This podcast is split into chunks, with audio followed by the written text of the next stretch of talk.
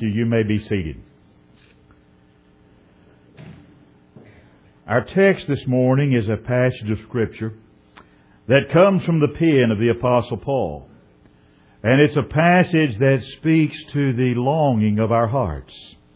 He writes in Romans chapter 12 and verse 11, not slothful in business, fervent in spirit, serving the Lord.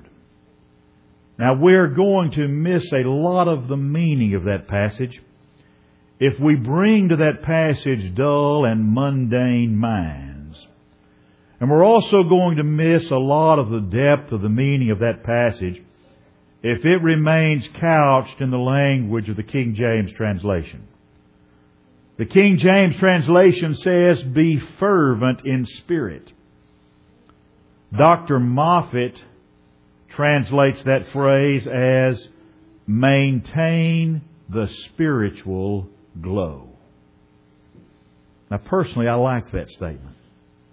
Maintain the spiritual glow. What did Paul mean by that? When Paul writes to the church at Rome and he says, maintain the spiritual glow, what's he talking about? Paul meant that to be a Christian, to be a child of God, to be a follower of Jesus Christ, is to live life with zest and to live life with enthusiasm. You know, I've seen folks get really excited at ball games and concerts and all kinds of events of, of that nature. I've seen folks be thrilled with a new suit of clothes or a new dress. I've seen folks with a closet full of shoes be thrilled because they have one more pair of shoes. You say something about it and they say, well, you just can't have too many shoes. Others can get excited and enthusiastic over a taco bar. Folks fight for a front row seat at a concert or a sporting event. If somebody manages to get courtside seats for a professional basketball game, they have scored a victory. But what about church? we can glowingly and enthusiastically share a new recipe with someone. You wouldn't believe the recipe I've got for name it.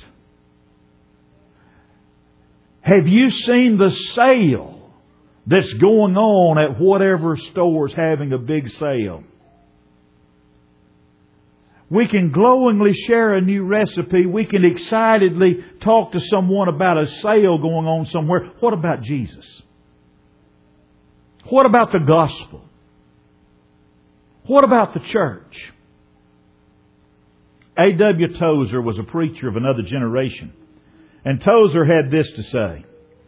He said, in many churches, Christianity has been watered down till the solution is so weak if it were poison, it wouldn't hurt anyone, and if it were medicine, it wouldn't cure anyone. There's some truth in that. Do you remember the name Henry David Thoreau? Thoreau wrote on Walden Pond. Thoreau was all about civil disobedience.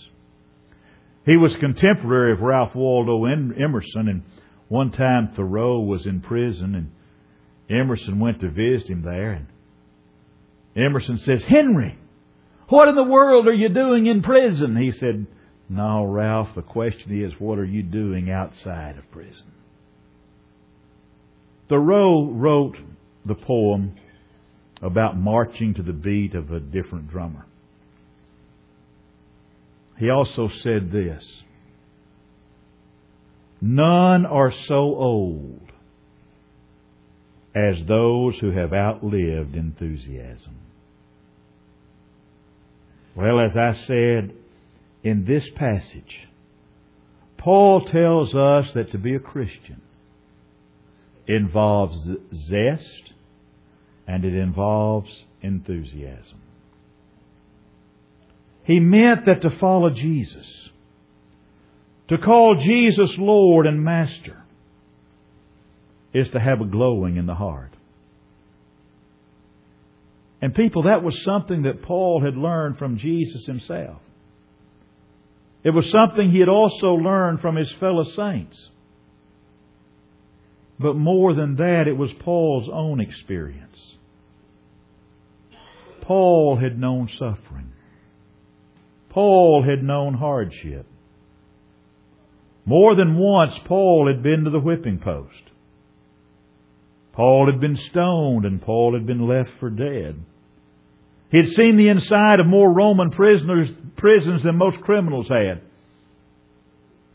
And in his last letter, we find Paul without his freedom and without enough clothing to keep him warm. But when we find him in prison, when we find him without his freedom, when we find him without enough clothing to keep him warm, no matter his circumstances, he wrote to the church at Philippi and told them he had learned in whatsoever state he was in to be content. We never find this aged soldier of the cross without a glowing heart.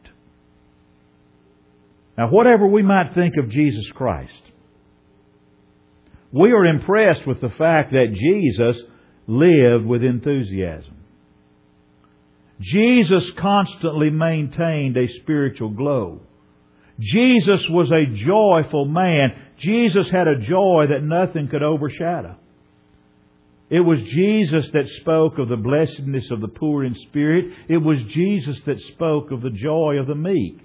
And it was Jesus himself that said over and over and over and over and over, Be of good cheer.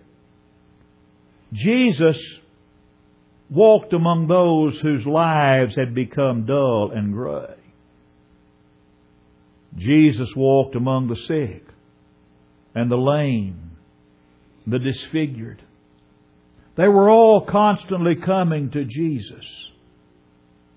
And Jesus was therefore trying to always teach to them the secret of that inward glow. That was his message to those that he spoke to on the mountainside that day. When he told them there, he said, You are the salt of the earth. Now you think about that. When Jesus in that Sermon on the Mount, he said, You are the salt of the earth, that is something so simple that any child can understand it. And it's also something that's so profound that the wisest among us cannot fully grasp it. You see, by that statement, Jesus meant that to be a Christian is to be different. Have you ever noticed how persistently Jesus was expecting those that followed him to be better and finer than those that didn't follow him? When in Matthew 5 and verse 47, he asked his friends, he says, What do you more than others? He asked them that in reference to them saluting only their brethren. And as you read that passage, do you detect a tone of disappointment in Jesus' voice? What do you more than others? When Jesus found his friends, his followers, when he found them no more attractive and no more unselfish than those that did not know him, folks, it broke his heart. And so the question that all of us might well ask ourselves, if we held a mirror up in front of our face, the question we might well look into that mirror and ask, what difference has Jesus made in my life? What is there inside of me that wouldn't be there if it wasn't for Jesus? If the answer to that question is nothing, then our Christianity is a failure. At least I know somebody's listening. When Jesus said, You are salt, Jesus meant that we are to be different. And Jesus also makes it plain and he makes it unmistakable that that difference is to be a positive difference. You know, it's troubling. But there's way too many people that view Christianity in terms of harmlessness. How often have you heard someone say, Well, I'm not so bad? Have you ever heard anybody say that? This means yes. This means no. Have you ever heard anybody say, Well, I'm not so bad? Yeah. Folks, a Christian is not merely somebody that does no harm. A Christian is a positive factor. Whether it's at home, whether it's in the church, or whether it's in the community, a Christian has a positive influence for good. The presence of a Christian makes a difference. And when Jesus said, You are the salt of the earth, he means that a Christian is someone who can no more be ignored than salt can be ignored. And salt is a positive something. We miss salt when it's absent. You want to know about missing salt? Well, I'm fixing to tell you, son. That's kind of refreshing in a way.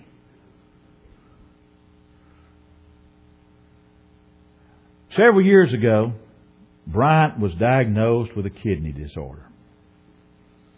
And the doctor said he can't have but 2,000 milligrams of sodium a day. Folks, you start reading the labels on processed food, 2,000 milligrams of sodium is nothing. There was nothing in our house cooked with salt. Matt, you remember those days? Yes. Matt and I just about emptied the salt shaker on our food at every meal because it didn't have any salt. You can't ignore salt. If salt is there, then you know it. And if salt is absent, oh my goodness, you sure know salt is absent if it's not there. Now, you know, salt is something that when we don't have it, we miss it. We recognize it when it's there. And that's the way a Christian has to be. A Christian is to be a purifying and preventative force in this world. Without the presence and without the influence of the Christ-like character, the world does not climb upward. It slips down. Without the presence and the influence of a Christ-like character, the world does not make progress toward the heights. It disintegrates and rots. And you look around America today and we're seeing that. Over the last 50 years, the secular progressives in this country have had a literal field day. They have succeeded in largely making our nation a God neutral nation. And sometimes our nation is more than God neutral, it's downright anti God. Prayer has been forbidden. Same sex marriage has been endorsed. Gambling's been promoted as a solution to the state's economic woes. And according to the most recent data available, which was for 2015, there were 908,000 abortions done in America in 2015. That works out to almost 2,500 babies murdered every day of the year. All this stuff's going on. And people just go on about their business. I was watching the news reports the other day. There was a football coach in Washington State who lost his job. Do you know why he lost his job? Because he prayed after a football game. After football games, this coach would go off to a corner of the field by himself. He would kneel down and pray. He didn't tell his players, you guys have to come over here and pray with me. He didn't say to the people in the stands, y'all got to pray. He just walked over and quietly prayed all alone. Well, as time went on, some of his players joined him. He didn't ask them to. He didn't force them to. They just wanted to. And some fans came and some parents came. And the school district says, you're a school employee. You're a government employee. This is a violation of church and, of the separation of church and state, which by the way is not in the Constitution. But they said, you've got to quit praying after these football games or you're going to get fired. He said, I'm not going to quit praying. He lost his job. And then after he lost his job, he went to court. The court in Washington State ruled against him. That's a big shock. So he went to the Ninth Circuit Court of Appeals, and guess what? He lost his appeal there. But he said he's not through. He lost his job because in a land where supposedly free speech is protected, he prayed to the God of heaven.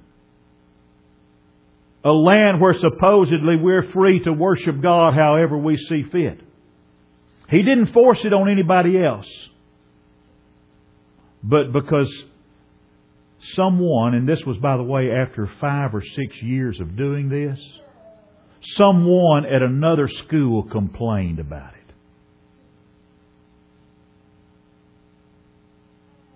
The secular progressives in our country are having a literal field day, and we must stand up to them.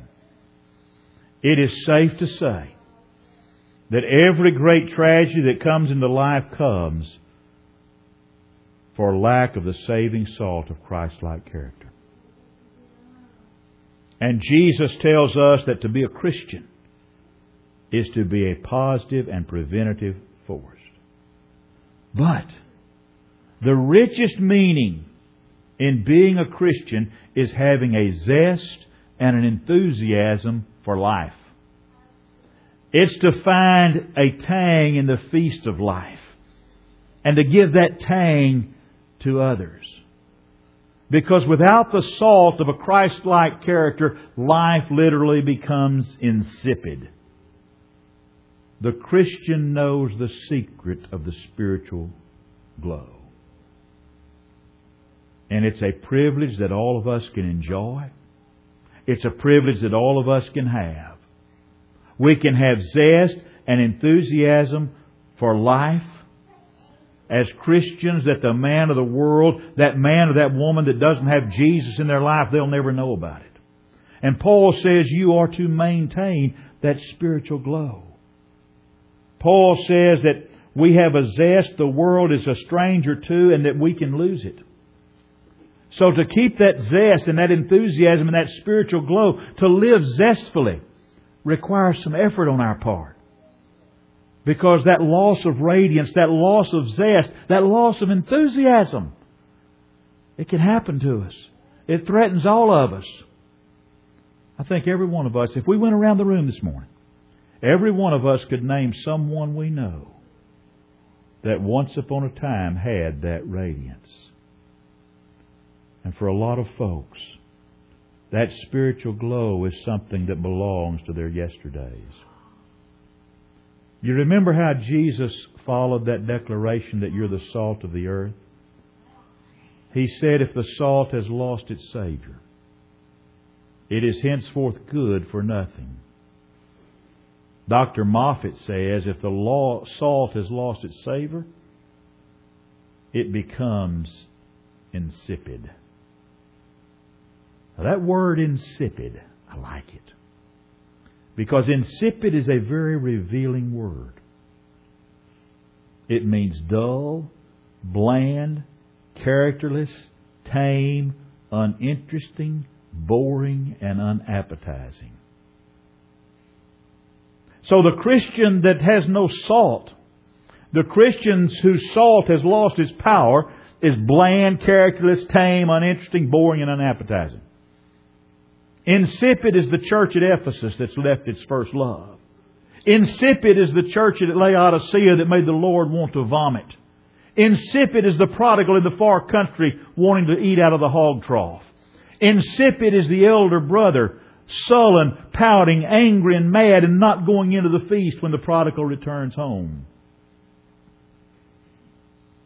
And you know something? The great tragedy is that this is often the case with folks in the church. Good folks. Upstanding folks. They're not crooks. They're not worthless sinners and heathens. But sometimes, sometimes our trouble is we've lost that burning heart. Sometimes our trouble is we've lost that inward glow.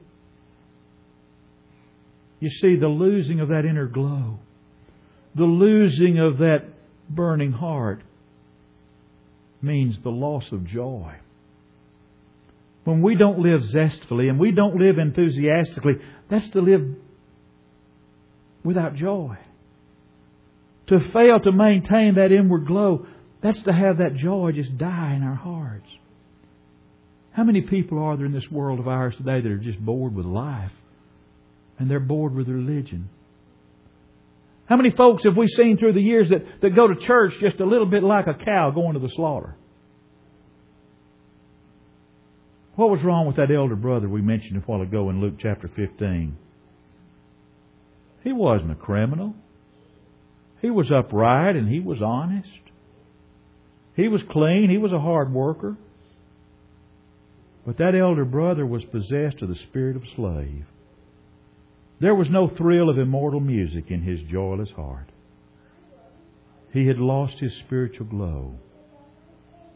And losing that spiritual glow, he had lost his song. And that tragedy goes even deeper.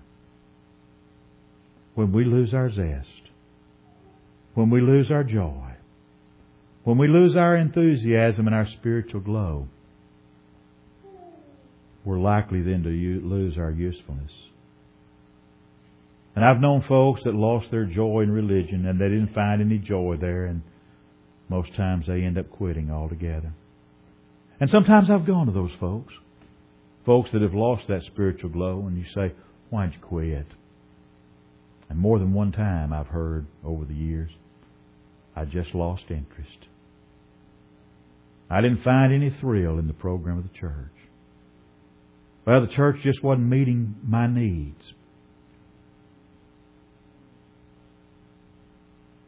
Those who fail to live zestfully and those who fail to live enthusiastically usually become useless because they lose their attractiveness. Write this down, it's on the final exam. A joyless religion is not attractive. In fact, a joyless religion is about the most repellent, ugly, unattractive thing in the world. It's the joyful Christian. It's the Christian with a song in his heart and a smile on his face that's attractive and draws other people to Jesus Christ. We've got to keep busy serving the Lord. We can't live in some far off yesteryear. We've got to live today. And we've got to keep our faces toward the future. Paul put it best. We used this passage in our class this morning. Paul put it best in Philippians 3 13 and 14. Forgetting the things that are behind and reaching forth to the things that are before, I press toward the prize for the mark of the high calling of God in Christ Jesus. Forgetting what's behind and reaching forward to what's out yonder, I press on toward the prize in Christ Jesus. If we're going to maintain that spiritual glow, we've got to stay in touch with Jesus Christ. You remember those two heartbroken disciples on the road to Emmaus on their way back to Emmaus? Their master had been crucified. Their world had crumbled. The bottom had dropped out of everything. For them, their, their life, their future, everything was in ruins. And then Jesus came near. And Jesus walked with them. And they didn't even recognize him at first. But that night, when he said the blessing at supper, then they recognized Jesus.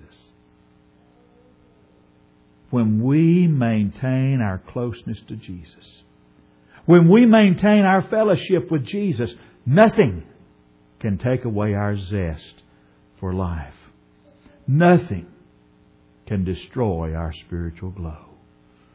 But to maintain that spiritual glow, we've got to maintain our closeness, our fellowship, our relationship to Jesus Christ. It's His invitation as we stand and while we sing.